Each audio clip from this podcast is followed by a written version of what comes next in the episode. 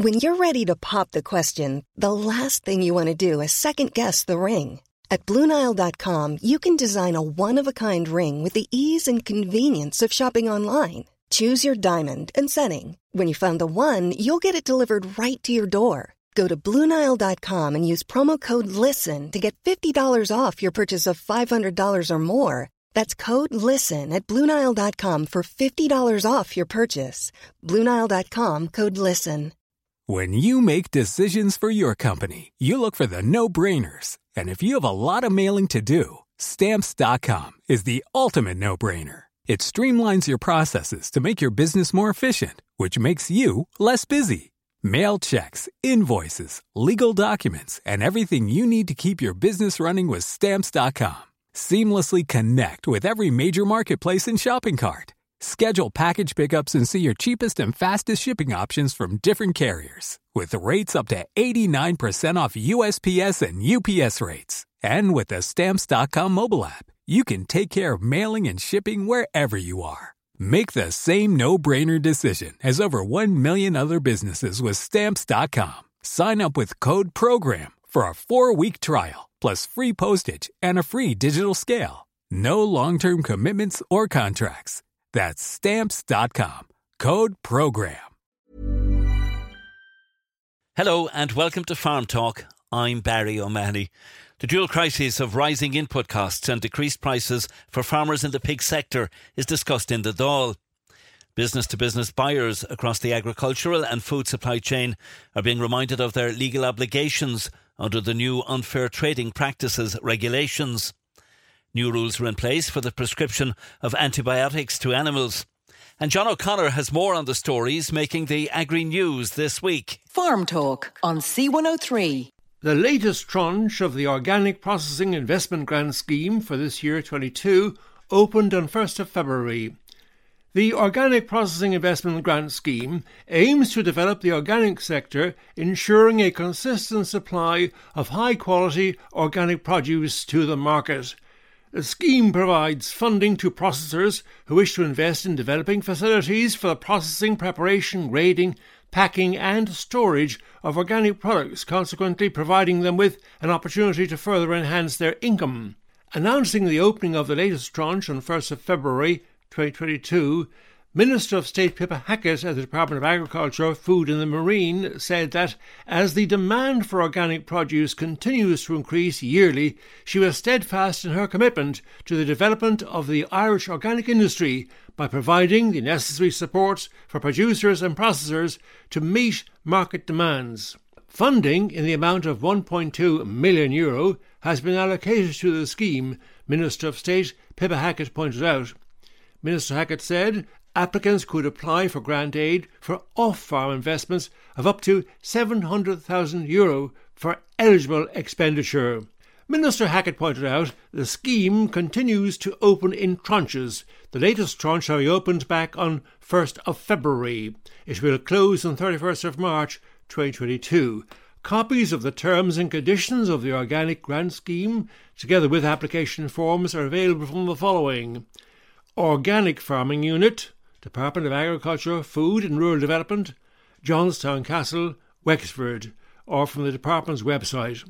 This organic support scheme is a fully nationally funded scheme to assist in the development of the organic processing sector in Ireland. Minister Pippa Hackett added that following the continued success of the organic farming scheme in increasing overall yield of quality organic products, the Organic Processing Investment Grant Scheme provides essential financial assistance in the processing of these products, increasing the supply of quality Irish organic products to both domestic and international markets. John O'Connor for Farm Talk. The Dáil heard a debate this week on the dual crises of rising input costs and decreased prices for farmers in the pig sector. The topic was addressed by the Minister for Agriculture, Food and the Marine, Charlie McConalogue, in response to Deputy Matt Carthy. Will we see relaxed conditions so that farmers who've already been denied um, finance by their bank um, will be supported? Because again, farmers are telling me that they're being refused finance, particularly um, because of the volatility that we're encouraging them to take the loans to alleviate in the first place. Um, Minister, will the Department ensure that all levies being imposed on these farmers are suspended for the duration of this crisis? Um, and finally, and this is important, considering the impact of Brexit, um, will the Government deliver direct support via the Brexit Adjustment Reserve? Because if the Brexit Reserve can't be utilised for this sector at this time, then it's difficult to see Minister how any farmer will ever be able to secure funding from it. The continued development of the, the pig meat sector is a real priority for me given the pivotal role that the industry plays in the national economic context. And you outlined that in relation to it being the third largest grossing sector in the agri-food sector. It's, um, it's, a sector which supports approximately 8,000 jobs spanning production, slaughter, processing, feed manufacture and services. Our pig farmers have always been remarkably resilient, but I'm very much acutely aware of the challenges they're facing at present. The sector across the EU has faced significant challenges in 2021, including the impact of African swine fever in a number of member states and consequential loss of third country markets. Obviously, this has had a knock on effect on supply and prices within the single market. The average price paid for pigs in Ireland has fallen in recent months in line with trends across the EU, and the 2021 average price was over 8% lower than that of 2020 and as of the 23rd of January, the average price um, for grade E pigs came in at €1.40 Euro per 100 kilo, um, or 140 euro per 100 kilo. That is over 8% lower than the same week last year. However, this is in fact still uh, well above what the EU average price is. At the recent European Council of Agriculture Ministers, I clearly expressed my concerns in relation to the difficulties facing the Irish pig meat sector, both in relation to the ongoing impact of increases in fuel, fertiliser, feed, and energy prices over recent times, which are putting further or putting margins further under uh, more significant pressure, and the sustained nature of the difficulties being experienced as well on the pig meat market. I sought the rapid deployment by the Commission of appropriate solutions on both issues. I recently met with farmers as well uh, of the IFA Pig Committee to discuss concerns. Following this, Minister Heydon and I met the main banks to discuss the current challenges in the pig meat sector and the importance of their ongoing support. At this meeting, it was emphasised the importance of the sector, its overall resilience, and the importance of their support to the customers uh, through the current downturn in the business cycle. The key message was that farmers experiencing cash flow difficulties should engage with the banks as soon as possible so as to discuss the options the bank, uh, discuss, discuss options and the banks were clear that they remain committed to supporting their customers in the period ahead. Separately, Minister Heydon and I met with the Strategic Banking Corporation of Ireland to discuss the Brexit Impact Loan Scheme and the COVID 19 Credit Guarantee Scheme, both of which are financed by the Department of Agriculture, Food and the Marine in partnership with the Department of Enterprise, Trade and Employment. These finance schemes can be used for working capital finance and include features which address the current financial needs of, of pig farmers. We are all aware of the cyclical nature of the commodity markets, which for the pig sector at this time is compounded by rising input costs. So they've been squeezed at both ends. During this period, maximum flexibility of financial matters um, uh, will ensure the ongoing and are central to ensuring the ongoing viability in the pig sector. Minister for Agriculture, Food and the Marine, Charlie McConalogue, in response to Deputy Carthy on the rising input costs and decreased prices for farmers in the pig sector. Landowners are being reminded that they must cut their hedgerows before March 1st to ensure that they're not causing a potential serious road safety hazard.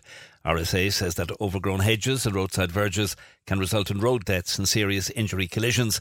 They also pose difficulties for pedestrians and cyclists and to trucks and agricultural vehicles carrying loads, especially on local rural roads. Sergeant Morgan O'Sullivan of Bandon Garda Station issued a timely reminder when he spoke to Patricia Messinger on the Gather file on C103's Cork Today show. To re highlight um, a road safety authority message uh, was circulated there recently, um, just to all landowners to, to cut their hedgerows before the 1st of March, just to ensure that they are not causing potential serious road um, hazard. Um, I suppose overgrown hedgerows and roadside verges can result in road fatalities and serious road collisions. And it was just a reminder um, to back up the Road Safety Authority message.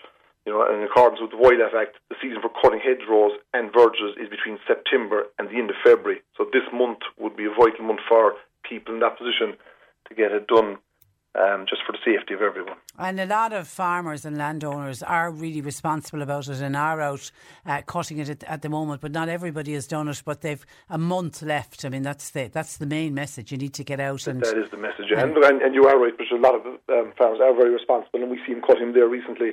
And I suppose just anyone who hasn't got around to it at this stage, that they might get it done before the end of this month like I say, for everyone's safety. Yeah, yeah, because it can be, particularly on very narrow rural uh, roads, for sure, it can be uh, it can be really dangerous. Teagasc advisor in Midleton, Karen Duclos, is with us this week. Later, we'll begin a discussion on spring grassland management for beef farms. First, Karen has details of upcoming Teagasc events. And we have two events next week running online, so two beef webinars. The first of which is happening on Tuesday the 8th and the second one on Thursday the 10th. Both of those kicking off at 7.30pm on Zoom. So we will be covering spring grazing and the new Dairy Beef 500 programme on Thursday and we will go into market prospects and the new organic farming scheme on the Tuesday night. So keep an eye on your phone for text messages and the Zoom links will also be available on Facebook and Twitter. Farm Talk on C103. There is mounting anger among dairy farmers that the industry is being corralled by the government into cutting cow numbers or accepting an effective return to milk quotas. A new food vision dairy group has been tasked by the Minister for Agriculture, Food and the Marine, Charlie McConalogue TD, with producing an action plan for stabilising and reducing carbon emissions from the industry. However, farm organisations have warned ahead of a crunch meeting of the group next Monday they will not have any hand, act, or part in measures which could impact on dairy farm incomes. A detailed plan for the sector is required from the group by the end of June, with a draft expected at the end of March. The Minister's move comes as Ireland's milk output for 2021 reached a record level of 8.75 billion litres and follows predictions from ICBF that the dairy herd could top 1.8 million head by 2025, an increase of 200,000 cows. A similar group to tackle carbon emissions from the beef and sheep sectors is to be formed shortly. Full details covered in this week's edition of the Irish Farmers Journal. John O'Connor for Farm Talk. Vets now have to be increasingly vigilant when it comes to prescribing antibiotics for animals. New EU rules mean that certain medicines for farm animals are prescribed. The regulations are being brought in to address concerns about the ongoing threat of antimicrobial resistance, or AMR, to medicines such as antibiotics. Dr. Caroline Garvan is the superintending veterinary inspector with the Department of Agriculture. She spoke to EU News Radio's Karen Coleman and explained why these new rules are being introduced. Well, there's a significant change in how um, veterinary medicines are going to be used into the future this year. Um, it's a new piece of legislation, it's a regulation binding in full on all member states.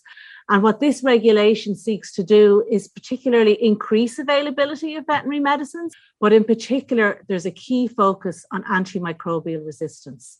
And this is because of the public health concerns of the development and spread of AMR. I suppose when we talk about AMR, we're talking specifically about antibiotic resistance. And indeed, the EU has been looking at this since 2011 when they developed their first action plan, and then they had their second One Health action plan in 2017. And we here in Ireland have developed our own action plan, which was also launched in 2017 jointly with the Department of Health. We're now on our second action plan. And this regulation very much supports the measures that we would take in the animal health sector to address AMR, specifically around reducing our overall use of antimicrobials in animal health and very much moving towards disease prevention, optimizing animal health. It's particularly focused, I suppose, on the role of, of the vet and how they can work collaboratively with our producers to better control disease and thereby reduce our use of these antibiotics, these antimicrobials, because the, the reality is the same antimicrobials that we use in human health are used in animal health. And we all, I suppose, given COVID, and, and, and uh, we know how crucial it is to have available disease treatments, we want to make sure that the antibiotics that work now continue to work into the future for everybody. So, what does that all mean in terms of what vets can prescribe? So, antibiotics, you know, what's going to happen there in terms of the prescription of anti of drugs with antibiotics for animals? Okay, well, the first thing is the prescription, which used to be valid for 12 months, will now only be valid for five days. What that means is that you will have to get it filled within the five days, but you can still treat the animal after the five days, depending on whatever the prescription is for. But vets now, in order to prescribe, they will have to have carried out a clinical examination of the animal or a proper assessment. And what constitutes a proper assessment is outlined very clearly in their own code of professional conduct. But what it's saying is that vets will have to justify any prescribing of antibiotics into the future. And particularly, they will have to make an accurate diagnosis. And I suppose, in relation to preventative use of antibiotics, this is being seriously curtailed so that you will only be using them in exceptional circumstances to prevent disease. And I suppose the other thing to say is that the quantity that vets will prescribe will only be enough to treat the disease that's present. Now, there has been concerns, farmers have had concerns that they may not have any access to antibiotics themselves on farm, for instance, in the middle of the night if there's a calving or a lambing.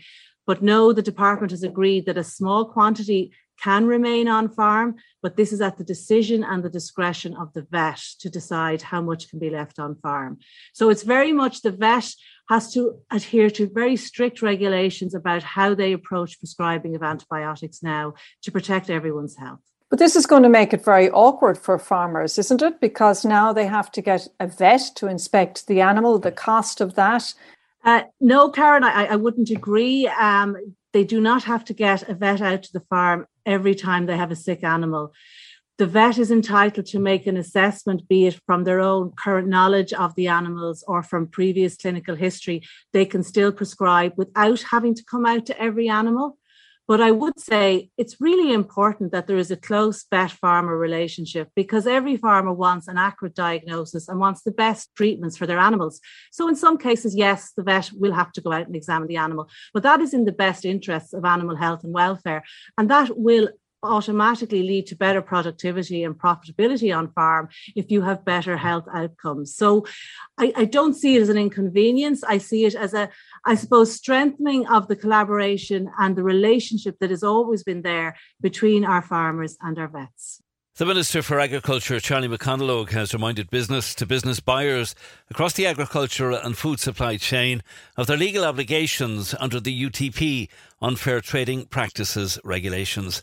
John O'Connor is with me to discuss what constitutes unfair trading practices under UTP and if these regulations are in operation at the moment. Full implementation of the UTP Unfair Trading Practices regulations come into force on 28th of April this year.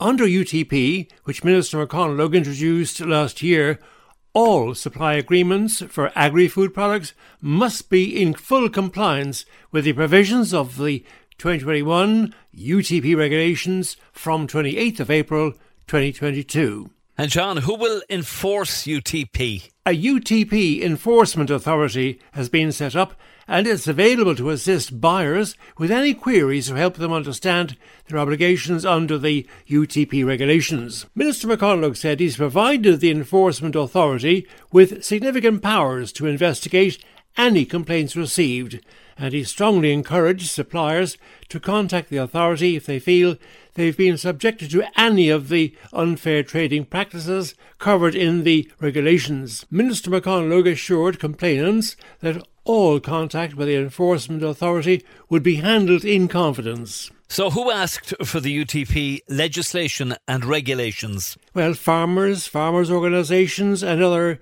weaker suppliers in the agricultural and food supply chain wanted protection against stronger buyers by prohibiting 16 UTPs, 10 of which are prohibited in all circumstances, and a further six the greys, which are prohibited unless the parties agree clearly and unambiguously beforehand. And is UTP the same concept as the National Food Ombudsman the farm organisations have been demanding now for years? In respect of the appointment of a National Food Ombudsman, the Minister said The government commits to the development of a national food ombudsman, and those who know me will also know that this appointment has been a particular priority of mine.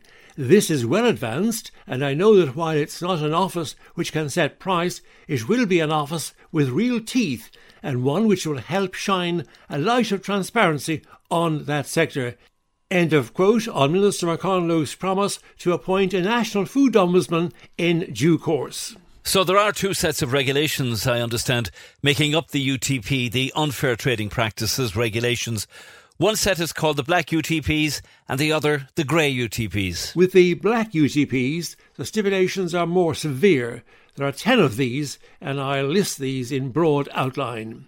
The following are prohibited in all circumstances payment later than 30 days for perishable agricultural and food products, payment later than 60 days for other agricultural and food products, short notice cancellations of perishable agricultural and food products, unilateral contract changes by a buyer, payment not related to a specific transaction, risk of loss and deterioration transferred to a supplier, refusal of written confirmation of a supply agreement by the buyer despite request of the supplier, misuse of trade secrets by the buyer, commercial retaliation by the buyer, and finally the 10th Black UTP regulation, transferring the cost of examining the customer's complaints to the supplier.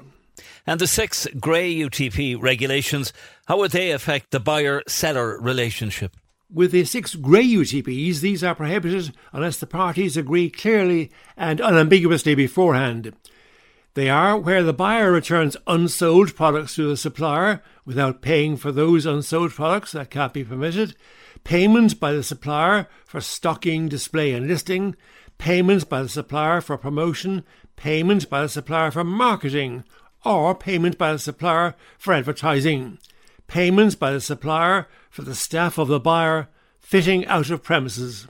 So there may be need for clarity on the dates of operation of the UTP regulation at the start of our conversation, you referred to an implementation date of 28th of April as being the date by which all affected businesses would have to be in full UTP compliance. But that requires clarification and further qualification set out in an information sheet, I understand, from the Department of Agriculture, Food and the Marine. That's correct, Barry. The UTP regulations have been applicable since 1st of July 2021 to supply agreements established since 28th of April 2021 and from 28th of April 2022 all supply agreements, including those which were in place before 28th of April 2021 must be in compliance with the regulations. And so, John, is there a very handy website with information on the subject which you can read out and which our listeners just might find very useful? Yes, the UTP Enforcement Authority has established a dedicated website as follows, and that is www.utp.com www.gov.ie, all lowercase. www.utp.gov.ie, lowercase. This website contains useful resource materials and contact details, including how suppliers can make a complaint to the Enforcement Authority in complete confidence. Farm Talk on C103. It's that time of the year your vacation is coming up. You can already hear the beach waves, feel the warm breeze, relax, and think about work. You really, really want it all to work out while you're away. Monday.com gives you and the team that peace of mind. When all work is on one platform and everyone's in sync, things just flow wherever you are. Tap the banner to go to Monday.com. When you're ready to pop the question, the last thing you want to do is second guess the ring. At Bluenile.com, you can design a one of a kind ring with the ease and convenience of shopping online. Choose your diamond and setting. When you find the one, you'll get it delivered right to your door. Go to Bluenile.com and use promo code LISTEN to get $50 off your purchase of $500 or more. That's code LISTEN at Bluenile.com for $50 off your purchase. Bluenile.com code LISTEN. There's never been a faster or easier way to start your weight loss journey than with PlushCare PlushCare accepts most insurance plans and gives you online access to board-certified physicians who can prescribe FDA-approved weight loss medications like Wegovy and Zepbound for those who qualify.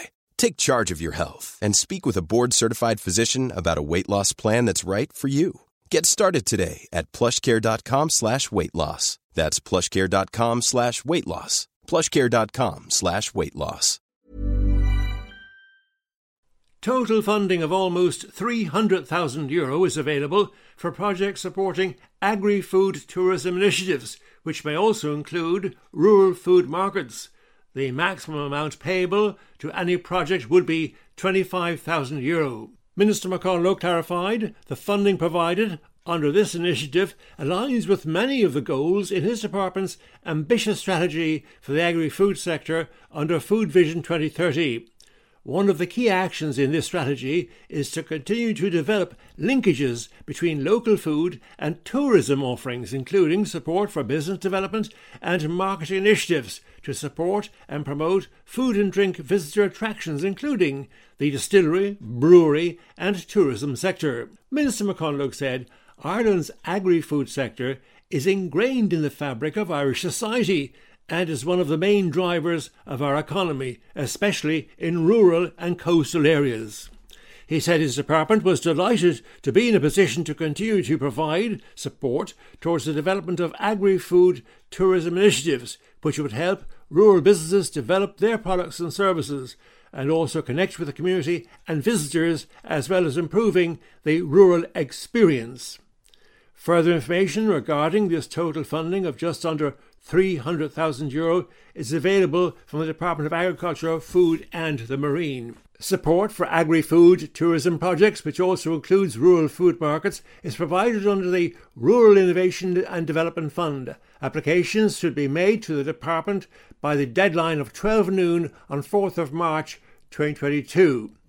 Applications will be assessed through a competitive process for funding of the proposed projects with €25,000 being the maximum going to any single project. Agri-food tourism broadly is the practice of offering an activity or activities in rural areas to visit areas of well-known agricultural produce and to sample and taste the local or regional cuisine or specialities. Agri-food tourism includes a wide range of activities which involve the links between agriculture and the food produced at the local or regional level.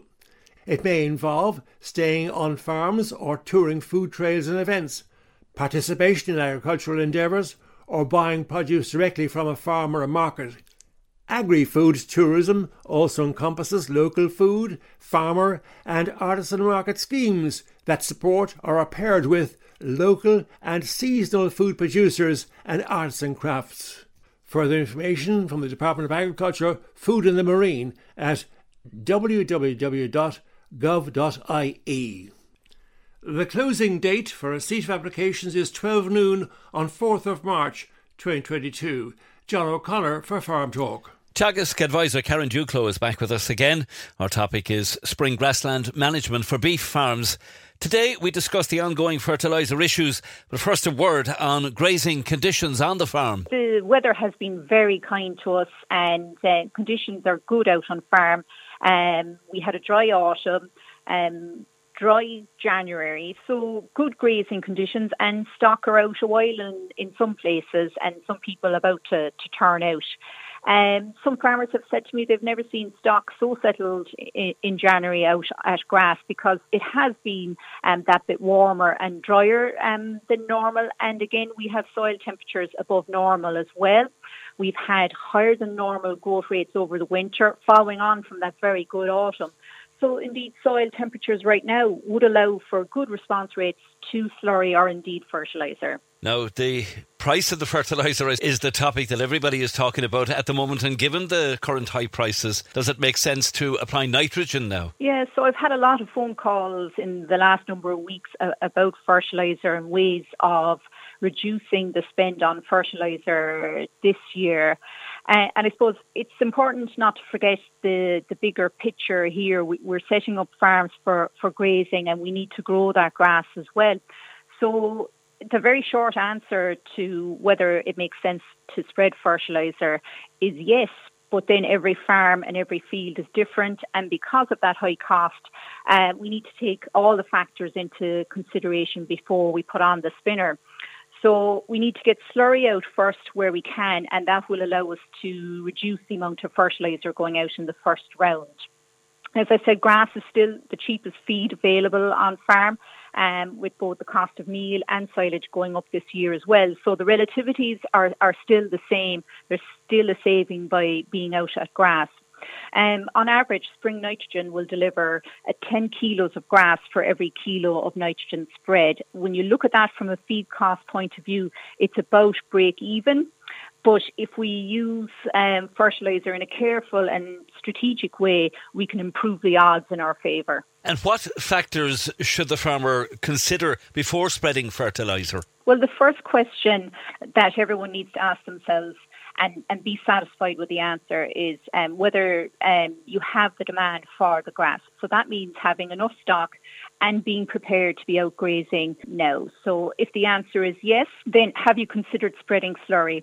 Um, ground that can get slurry doesn't need to get fertiliser as well in February. So one or the other is enough to grow that grass, but we do need to set up the farm to grow the grass um, for the ground that has been grazed. So when you're looking um, at your farm, we can target two and a half thousand gallons of slurry on low covers and maybe indeed after grazing. So those two and a half thousand gallons of slurry will provide about 23 units um, to the acre of nitrogen and as P's and K's as well. And you might get um, half the farm covered in this way by going out on no covers and going out after grazing. Then take a look at the remainder of the ground. And it should only get the bag nitrogen if you have a high demand for grass, so good stocking rate and outgrazing. You also need to ask yourself, am I going to get a response? So you're watching the forecast. There needs to be no heavy rain on the forecast. You need to target the drier fields. And we all know the fresh reseed or the perennial ryegrass sward will, will provide that better response. You're looking for paddocks with good soil fertility uh, and, and some cover of grass, a medium cover of grass will provide a response to nitrogen. And indeed, on your farm, there will be some paddocks that won't be suitable for either slurry or nitrogen this February. Um, and that's okay. Those paddocks can wait till March. In any case, 46 units of nitrogen in total by April the 1st is, is enough to support most uh, stocking rates on beef farms. So that 46 units can be made up of half and half. So two and a half thousand gallons of slurry will provide 23 units and you can top that up with a half bag of protected urea. If you're farming at a very high stocking rate or if you're in derogation, you can go an extra 20 units of nitrogen on top of that. Farm Talk on C103. In the sheep sector, tight supplies and strong demand are said to be pushing on sheep prices upwards, but imports of lamb in carcass form allegedly are adding to frustration for sheep farmers. Irish Cattle and Sheep Farmers Association sheep chair Mr. Sean McNamara said figures revealing the level of live sheep imports in 2021 did not tell the full story, as figures for sheep imports in carcass form are just as alarming. He said in the summer of 2021, Bord Bia informed ICSA that 3,500 tonnes of sheep meat in carcass form had been imported so far that year. Mr. McNamara said if those figures were repeated in the second half of the year, that would bring the total to 7,000 tonnes of sheep meat in carcass form for the year. This, he said, was the equivalent of 350,000 20 kg lamb carcasses. Mr McNamara made his comments following the disclosure by Minister O'Connell that imports of live sheep amounted to 370,000 in 2021. The Minister made the declaration in response to a parliamentary question posed by Deputy Jackie Cahill. On a more positive note, IFA Sheep Chair Mr Kevin Comiskey said strong demand from the food service sector and tight supplies had moved hogget prices on 10 cents a kg. Kevin Comiskey said most hoggets were now making 7 euro a kg, with deals of 7 euro 10 cents a kg on the cards, particularly for larger lots. Cull ewes were making €3.30 per kg to €3.50 per kg. Mr. Comiskey said severe sanctions by factories for overweight lambs were unnecessary and must be revisited as domestic demand strengthens and staffing issues ease at processing level. The sheep chair said it's important that farmers would sell hard in a rising market while moving lambs as they become fit. The IFA sheep chairman said the mart trade, where there is good competition between butchers and wholesalers, is offering an alternative competitive outlet for heavier lambs and should be considered. John O'Connor for Farm Talk. Dr. Hugh Doran joins us on Farm Talk this week. East Cork Rapid Response is raising awareness of what the service provides and how it assists with farm safety and farm accidents. So, the charity has been in, in existence for just under 10 years, although the work has been going on in East Cork uh, for many years before that. So, the charity is um, you know, uh, funded by donations. Uh, all the people involved, including myself, work uh, voluntarily. Uh, so the ethos of East Cork Rapid Response is to provide, um, you know, expert medical care to people who are critically ill or critically injured. Um, so the level of care that we bring to uh, an incident would be on a par with anything that you would find in the UK and in certain and about four other locations in Ireland. So we can put people under anaesthetic pre-hospitally. We can intervene with surgical procedures and uh, and hopefully Im- improve outcomes for patients. And it has a particular relevance, Hugh, in relation to farming and farm related accidents? Absolutely. Well, the area that I cover, um, that we cover, is largely rural, and um, you know, uh, so a lot of farming, uh, uh, a lot of farming goes on in the area. And if you consider that uh, in Ireland, the farming, fisheries, and forestry sector of our industrial workforce are probably the highest risk people to become either injured or, unfortunately, sometimes uh, uh, die from their accidents. Um, in terms of farming, I suppose um, the greatest hazard would be uh, the, the, tractors. Uh, over 40% of injuries and accidents occur in their use, um, followed uh, followed by actually incidents with livestock. So that's just around 20% and then downwards towards electrocution, falling from heights, uh, and the notorious gas incidents with uh, septic or and um, slurry tanks. Unfortunately, roughly our workload would be 50% medical and 50% trauma, and I haven't got the exact figure of farming accidents, but many, many over the years. Um, and again, as I say, in those involving tractors and animals, uh, particularly you know calving season with cows that are protective of their newly born calves. Um, so, I mean, it can be as uh, as varied as someone who gets trapped in a machine, uh, such as a rotavator or a, a, combine harvester. We've had those people injured uh, while repairing mach- uh, farm machinery, uh, rollover accidents, and um, unfortunately, people who have um, got caught in notorious uh, power takeoff shafts. And we had a well publicised case recently um, where I was involved um, as the lead clinician in providing care to a, a farmer in East Cork who, um, thankfully, due to uh, pre-hospital blood transfusion and the intervention of our uh, Helimed 92 colleagues from uh, Irish Community um, Air Ambulance, we managed to retrieve that person and he made a full recovery. So, um, yeah, I mean, the the amount of resource that is required to provide this service is, is not insubstantial. Uh, first of all, you've got the, the vehicle involved, and we run a 4x4 vehicle specifically because we're working in a rural community. Uh, and then you've got uh, items like the defibrillator, and uh, the most topical one at the moment is the fact that our ventilator, which we use uh, for pre-hospital anesthesia and ventilation, is is now coming up to being obsolete, and we need to raise money um, for a new ventilator, which be anything. I think it's around about twelve thousand euros. So it's it's quite a lot of uh, yeah. resource uh, involved in providing this care, and um, occasionally I get called out from my clinic, um, as some of my patients would probably, uh, you know, throw up their hands and say, "Oh God, he's gone again." But my view is that if someone is critically injured, then they take precedence over someone who is less less unwell. And I suppose it's important that people understand here that you know the funding for all of this you has to be raised by yourselves in the organisation. Absolutely. Um, each individual um, charity, uh, such as the Air Ambulance, such as East Cork Rapid Response, and our colleagues in West Cork, uh, they're actually separate entities in their own right. So we have to, you know, put a lot of hard work on. We have an absolutely outstanding uh, committee and, and body of people who do Trojan work to, to try and get the funds going.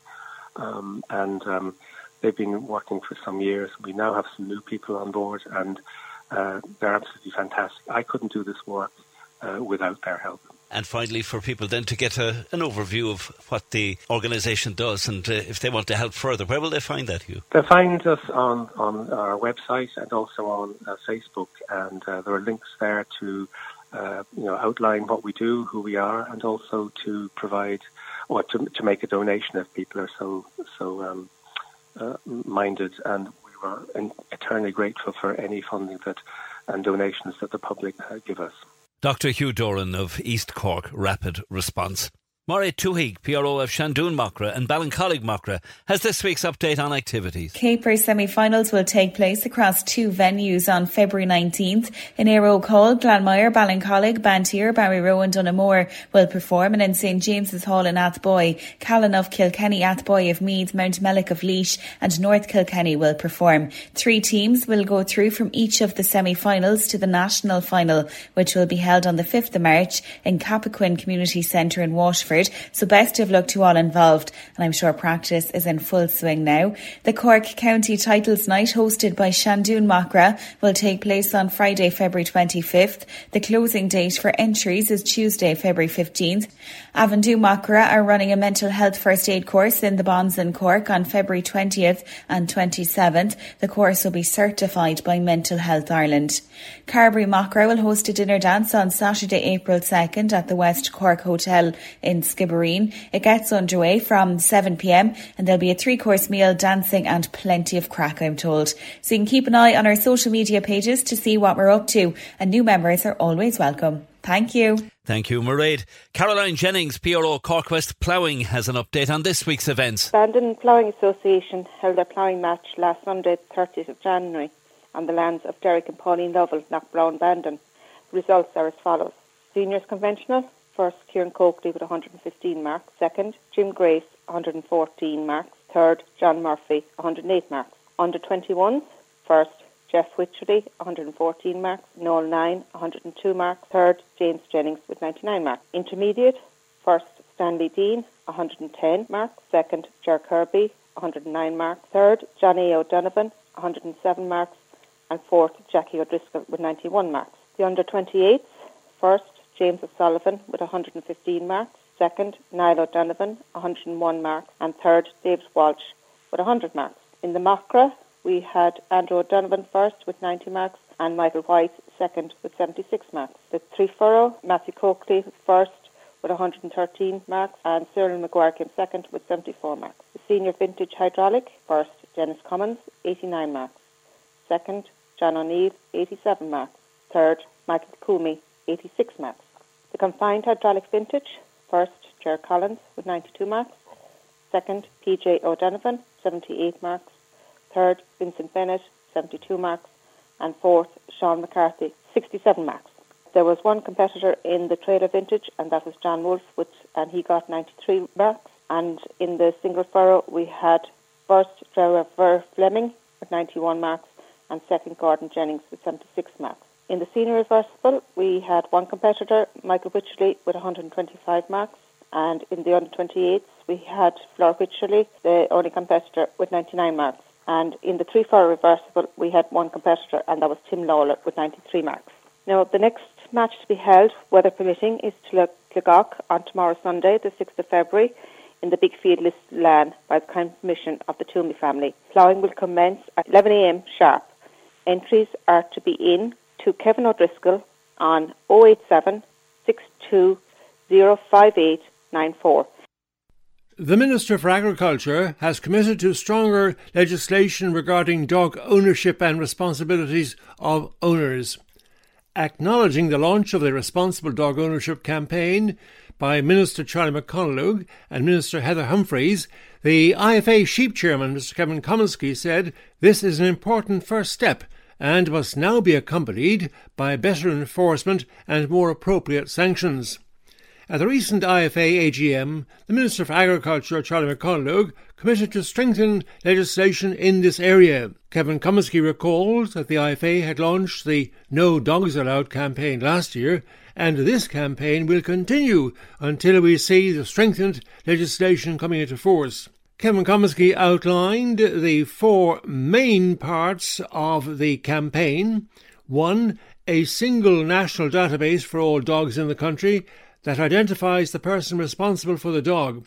Two, more appropriate sanctions for those found to be in non compliance of the microchipping obligations of dog owners.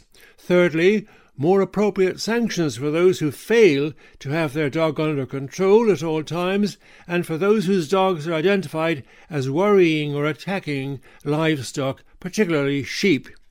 Fourthly, additional resources to enforce and ensure compliance with the obligations of dog owners. Kevin Comiskey said Minister Charlie McConalogue and Minister Heather Humphreys must now deliver the strengthened legislation as a matter of urgency and have it in effect before year end. He said this is a critical time of the year on sheep farms where dog attacks are causing unimaginable suffering for sheep and lambs and huge economic losses for farmers.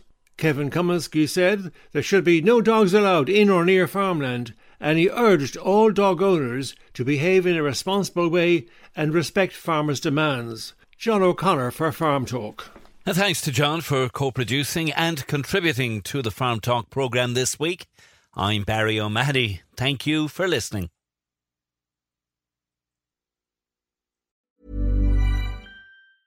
A lot can happen in the next three years. Like a chatbot may be your new best friend.